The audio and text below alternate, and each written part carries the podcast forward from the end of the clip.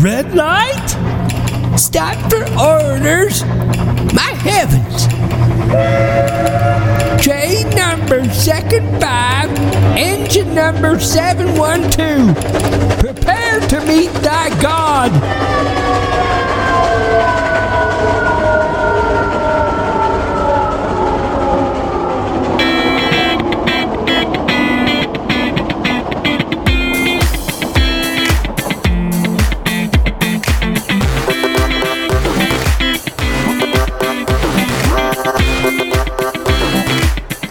And welcome to the Feeling Your Oats podcast. Whether it's great lives or great tragedies, or just showing up for the adventure, history that is told without being felt is minimized. Like food that is eaten without being tasted. What's the point? Tell the stories, feel the people, learn the lessons. Be a better you because of them. Don't keep reinventing the wheel. Will you get some of the story wrong? Yes! Will the size of the fish increase each time? Probably. Will there be a different perspective? Of course. So what? When we stand on the shoulders of the past, we can see with greater clarity into our future. True stories well told can inspire, caution, entertain, and instruct. If you judge the yesterdays of history by today's standards, then you deserve the same. If you erase it, you will repeat it. Please come on in and make yourself at home. Say, while you're here, can I get you something to think today? Cynthia Boardman was a girl of loving disposition, and her affections were true as gold when once they were fastened.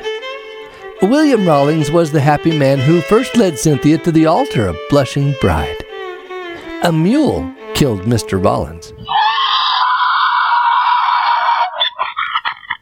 His relict then married Henry Ladd.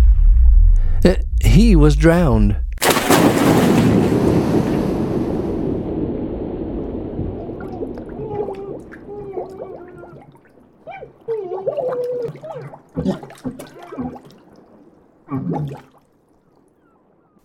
Making a visit to Pennsylvania, she was snapped up by Mr. Henderson. He died. Returning to Ohio, her native Heath, she became Mrs. Johnson. He died.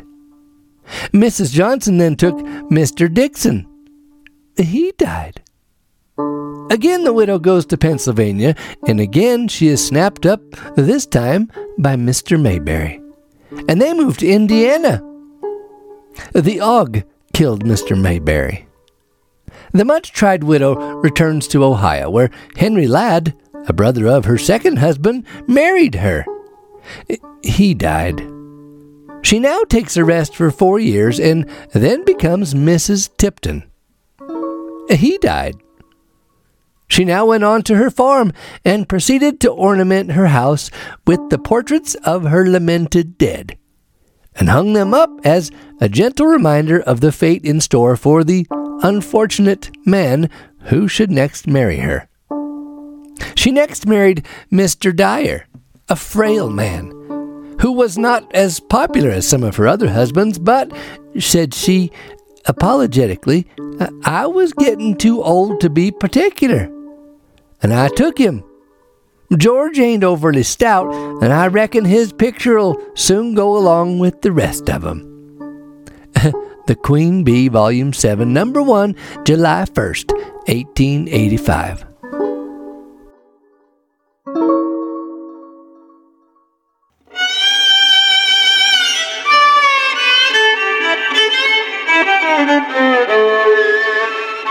As I do research for these episodes, I am usually avalanched with information and tangents, people and fascinating perspectives that don't always fit the narrative of the story I'm trying to squeeze into a 30 minute podcast episode. Most of these gems end up on the cutting room floor, and that saddens me.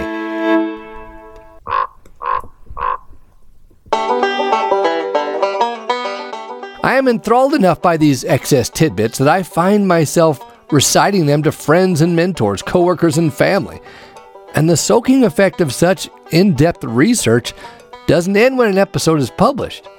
That's usually the crescendo or the apex of the moment, but it's absolutely not an abrupt halt to the experience, and that's where the frustration lies. A good episode takes more time than you would imagine, mostly because I want you to feel the story as much or more than just hearing it. I want you to be changed as I am by the experience. I want you to be brought to laughter and tears. I want you to be curious about your own family stories. And all in all, I want you to have felt something from what is shared, uh, something that becomes part of you going forward. It's a bold aspiration, I admit, yet I can attest to you that there is no greater form of connection with yourself than to connect with your genetics, your history, your ancestors, your family. I have been hearing and sharing family history stories for my entire life. I read and tell them as bedtime stories. I share them in speeches. I share them with friends. I lean on that connection to them as I face challenges and hardships. And yes, I referred to it as a connection. Two of the greatest forces for connection and influence in the world are the connection of family and the captivating influence of true stories. Now, a natural combination of these two are family history stories, well told in a historical context of understanding and clarity. And not just family stories that are told, but rather stories that help us feel them, feel ourselves in them and with them, and feel things that we personally need to connect with and be influenced by. After previewing over 1,300 newspaper articles looking for Edward Augustus Boardman of the Denver, Colorado area, I was bound to come across a story or two that would be too juicy not to sink my teeth into. Here is one I know you will enjoy. It all began in the late 1800s in northern Indiana.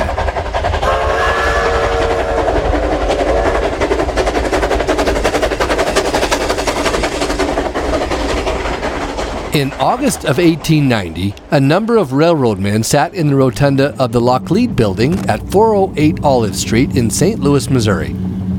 They exchanged reminiscent tales, and the conversation gradually drifted into stories of a supernatural tinge.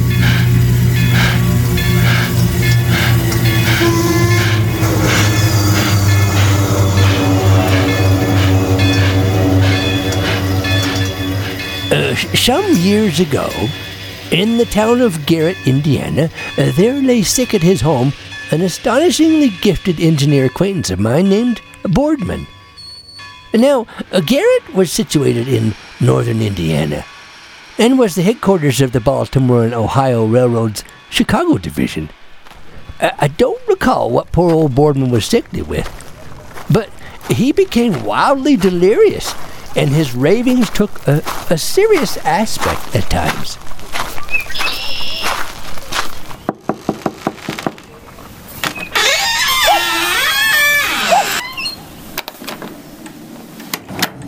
Hey, Boardman, can you hear me okay? We have a situation that requires the use of your number 712 engine. Now, I know I promised you that your engine wouldn't be used unless it was absolutely necessary. I know you were attached to that contraption. I told Engineer Moses to be extra careful with her. He's making an extra run with special occupants, headed further east. I, I promise your engine will be back within the week.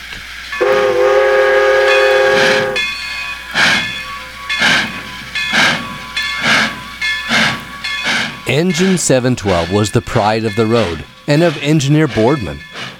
It had not been sent out before because the foreman of the roundhouse desired to gratify the wishes of the engineer Boardman. But on this occasion, it was necessary. As a special train containing an opera company, well, they had to make Washington in 20 hours. A run of 853 miles from Chicago, and no other engine on the Chicago division was equal to the speed demanded by the company. Alabama! Train second five, eastbound for Washington, D.C. All aboard!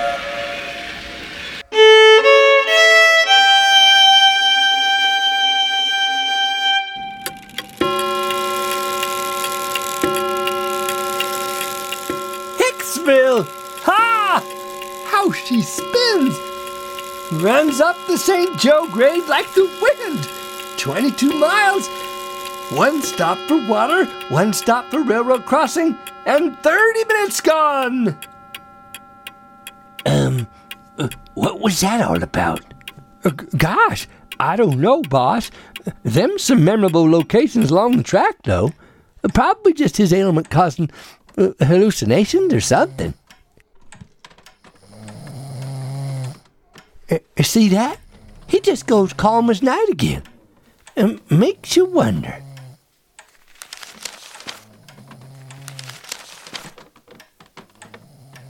Holgate! Listen at her spin! He's got the crossing! There! There she goes! Defiance to Holgate was like a step to her. You know, boss, it's almost as if he's calling out locations in sequence. It's strange enough as it is, but they're like in sequence along that line of track.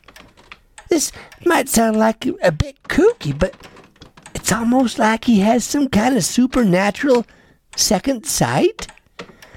Like he can watch the movements of engine number 712.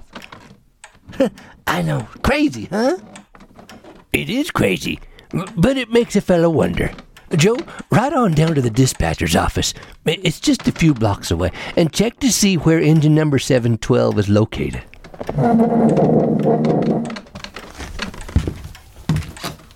And don't forget, see if what Boardman is mumbling makes any sense, or if we're all just starting to imagine the unimaginable.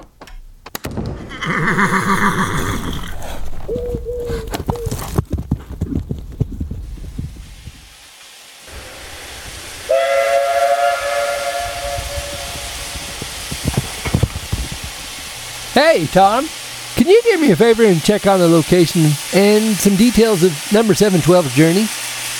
Boardman's engine? Well, of course I can. Just give me a minute and we'll see what we can find out.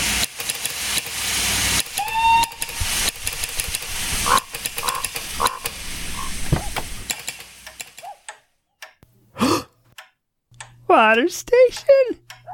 That's four minutes lost. Why couldn't she do it without water? Ha ha!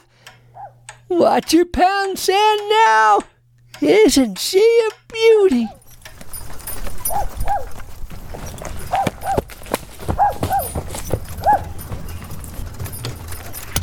Hey, boss, everything checks out. And he even said it had just unexpectedly refilled with water at the F Tower but was making good time nonetheless. Great goosebumps of Garrett. He just said that.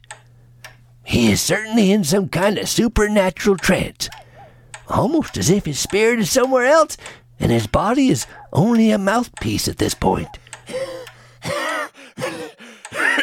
hey, help me out here, Joe. Let's raise him up so he can breathe easier. Ma'am, ma'am, you and the family should be in here.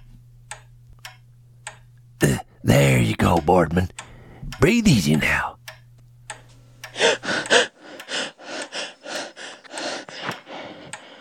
Tiffin! Red light? Stop for orders! My heavens! Train number second five, engine number 712. Prepare to meet thy God. Okay, Cockrell. Boardman. Boardman. Oh, he's gone, Joe. I'm sorry, ma'am. What the heck are we supposed to make of that? If that ain't a presentiment, I don't know what is. There, there was enough urgency in them words that this old boy doesn't need to understand what I just heard before I do something about it. Help out the missus, boys. I'm headed to talk to Tom at the telegraph station.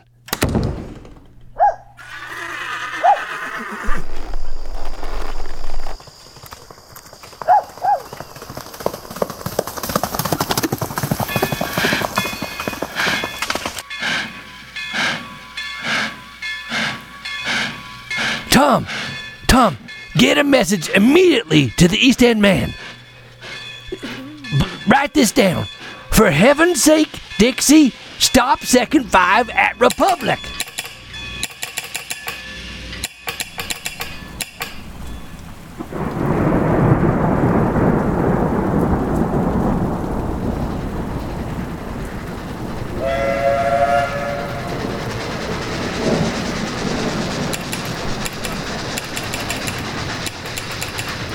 Stop second Republic. What? Oh. Stop the train! Stop the train! Get get the red light on! Stop second five! Stop engine 712! Well, Tom, what'd he say? What'd he say? Uh, hold on there. Uh, stop second five. That's just a repeat of your request. Here we go. Second five is stopped. Conductor wants to know what for. What for? Well, well, uh, just say had a terrible premonition. Stop. Tell the conductor to proceed cautiously to Chicago Junction. Stop.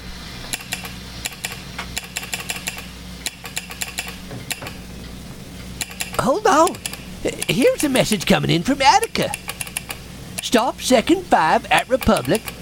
First five ditched a mile west of here. Engine and three cars off. Cow on track. Engineer killed by jumping. Well, I'll be jiggered. There would have been a whole trainload of fatalities if he kept a running past Republic. No telling what kind of further tragedy has just been averted. How in the name of Nessie did Boardman know all that? I wish I could ask him that, Tom. After he gave us that last warning, he just collapsed and died. The derailment west of Attica was on a blind turn in the tracks, lined on both sides with timber. No way they could have stopped for the cow that was on the tracks, and no way engine number 712 could have ever been notified in time before they compounded the tragedy to a full scale disaster. The man who saved nearly 100 lives that day lay a corpse at his home, with his sorrowing family surrounding him. To their credit, the opera company made up a purse, which, together with the life insurance Mr. Boardman had carried, made the engineer's family independent for the rest of their lives.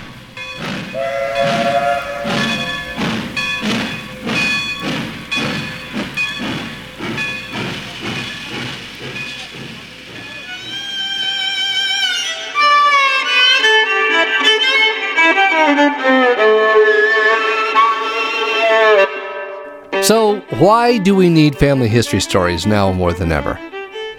Human beings desire attachment, belonging, and connection. The relationships we form with other people can be incredibly durable, not only with people in our present, but also with people in our past and future. The more we discover about our past, the greater a connection we feel to our ancestors. As we record our own personal history, we open the opportunity for future generations to connect with us when we are gone. In effect, we greatly enhance the prevention of addictions because we are giving connection. Now, let me explain. In a popular TED talk entitled Everything You Think You Know About Addiction Is Wrong, British journalist Johann Hari, and I will include a link to this in the show notes, he teaches that the opposite of addiction is not sobriety, it is connection. Connecting with members of our family, past and present, by learning their history fills an innate need in each one of us.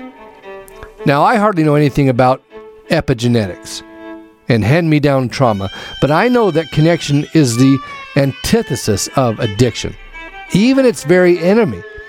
We live in a society that suffers with addictions in all of its variants. One of the first goals in any addiction recovery is finding recovering, or strengthening connection. Connecting the dots to understand yourself, your behavior, and your nature. As it's been so profoundly stated by Dr. Meeks, remove the cause and the effect will cease.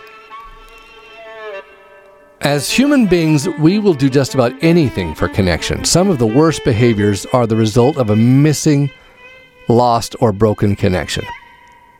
Whether you believe that your connection to your progenitors is purely emotional or spiritual, biological or DNA related, as Gerrit Walter Gong stated, we each have a story. As we discover our story, we connect, we belong, we become.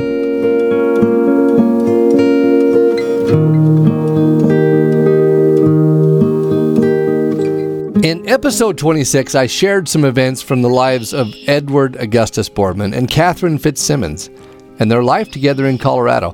In the wake of publishing the previous episode, the landslide of information didn't just halt at the gate. It wanted to slide into the yard and move my perspective off its foundation, and so it did.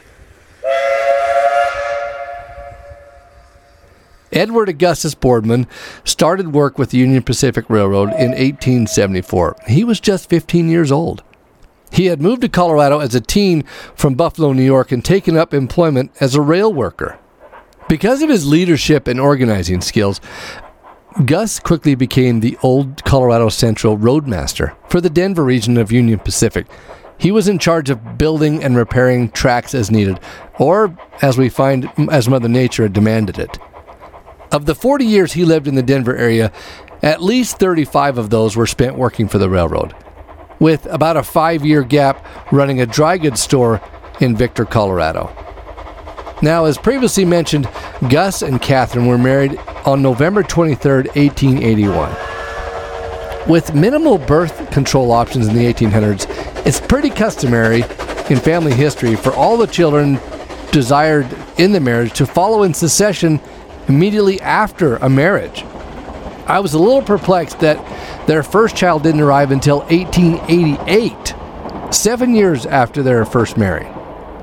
I was suspicious that even after learning of three children dying within a week from diphtheria in Victor, and two later that decade in Denver, that somehow, as awful and impossible to comprehend as that was, somehow, just somehow, all of the tragic childbearing story wasn't fully known yet.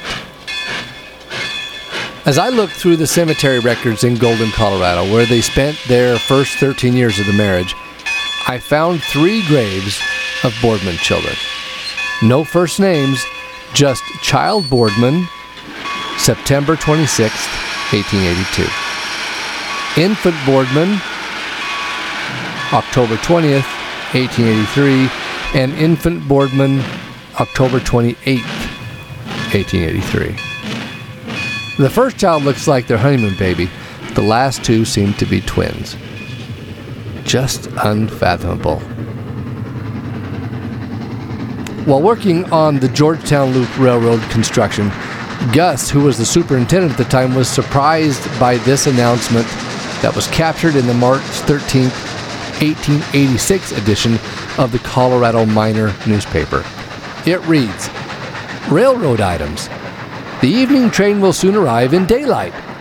Conductor Ingling's smiling countenance is no longer seen in the mountains, but electrifies the pumpkin rollers along the route between Denver and Cheyenne. Conductor Charlie Campbell and his excellent lady are now residents of Denver. We hope they will enjoy their new home. Superintendent of Track E. A. Boardman has just been made happy by the arrival of a passenger in the form of a beautiful little daughter. On the 7th of March, 1886, he received orders to report immediately at Denver, and upon his arrival there was introduced to the cherub. Papa Boardman was congratulated by his many friends last Monday, and no prouder man was to be found among the CC employees. May the little one be a source of joy to the happy parents. Now, this child was never mentioned and would bring the family total to 10 children, one of which survived past the age of seven. Can you imagine?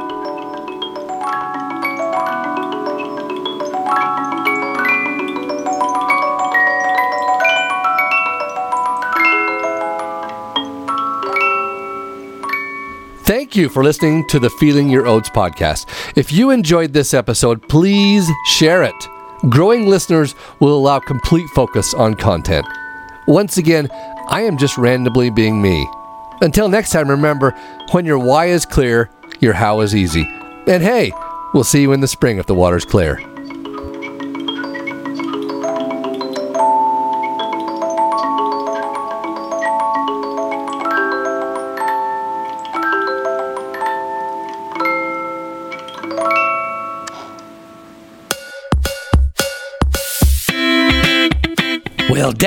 Dad blasted, I sure enjoyed the visit today. If you gained something from it, be kind enough to follow us and leave a review. And do it right now.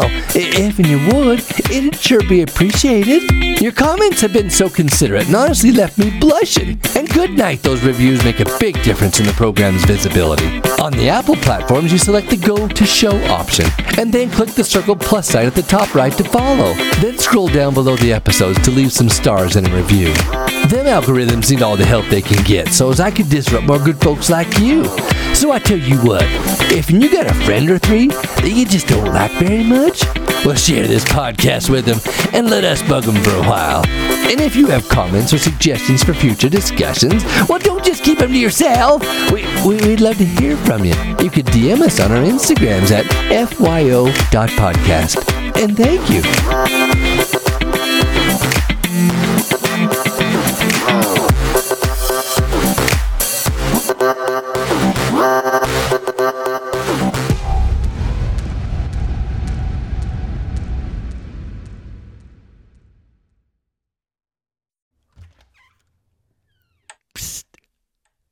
Hi, are you still there? Remember to download the Family Tree app and see how you are related to the people from today's episode. All those links will be included in the show notes. Sometimes it's important to look a gift horse in the mouth. Your gift is your ancestry. Your superpower is their family history stories that make you. Not a one of us crawled out from under a rock, regardless of what you've been told. You have 4,094 grandparents, over 12 generations, with thousands of love stories, battles, difficulties, sadness, happiness, and expressions of hope for the future that allows you to be here today. We are the culmination of so many things we did not choose. It was designed that way. So be gentle with yourself and others. Take the time to learn yourself through your family history stories. There are innumerable tributaries flowing into the life experience that deceptively seems to be your own, but it's not. So think about that as you row, row, row your boat gently down the stream. Russell M. Nelson stated, When our hearts turn to our ancestors, something changes inside us. We feel part of something greater than ourselves.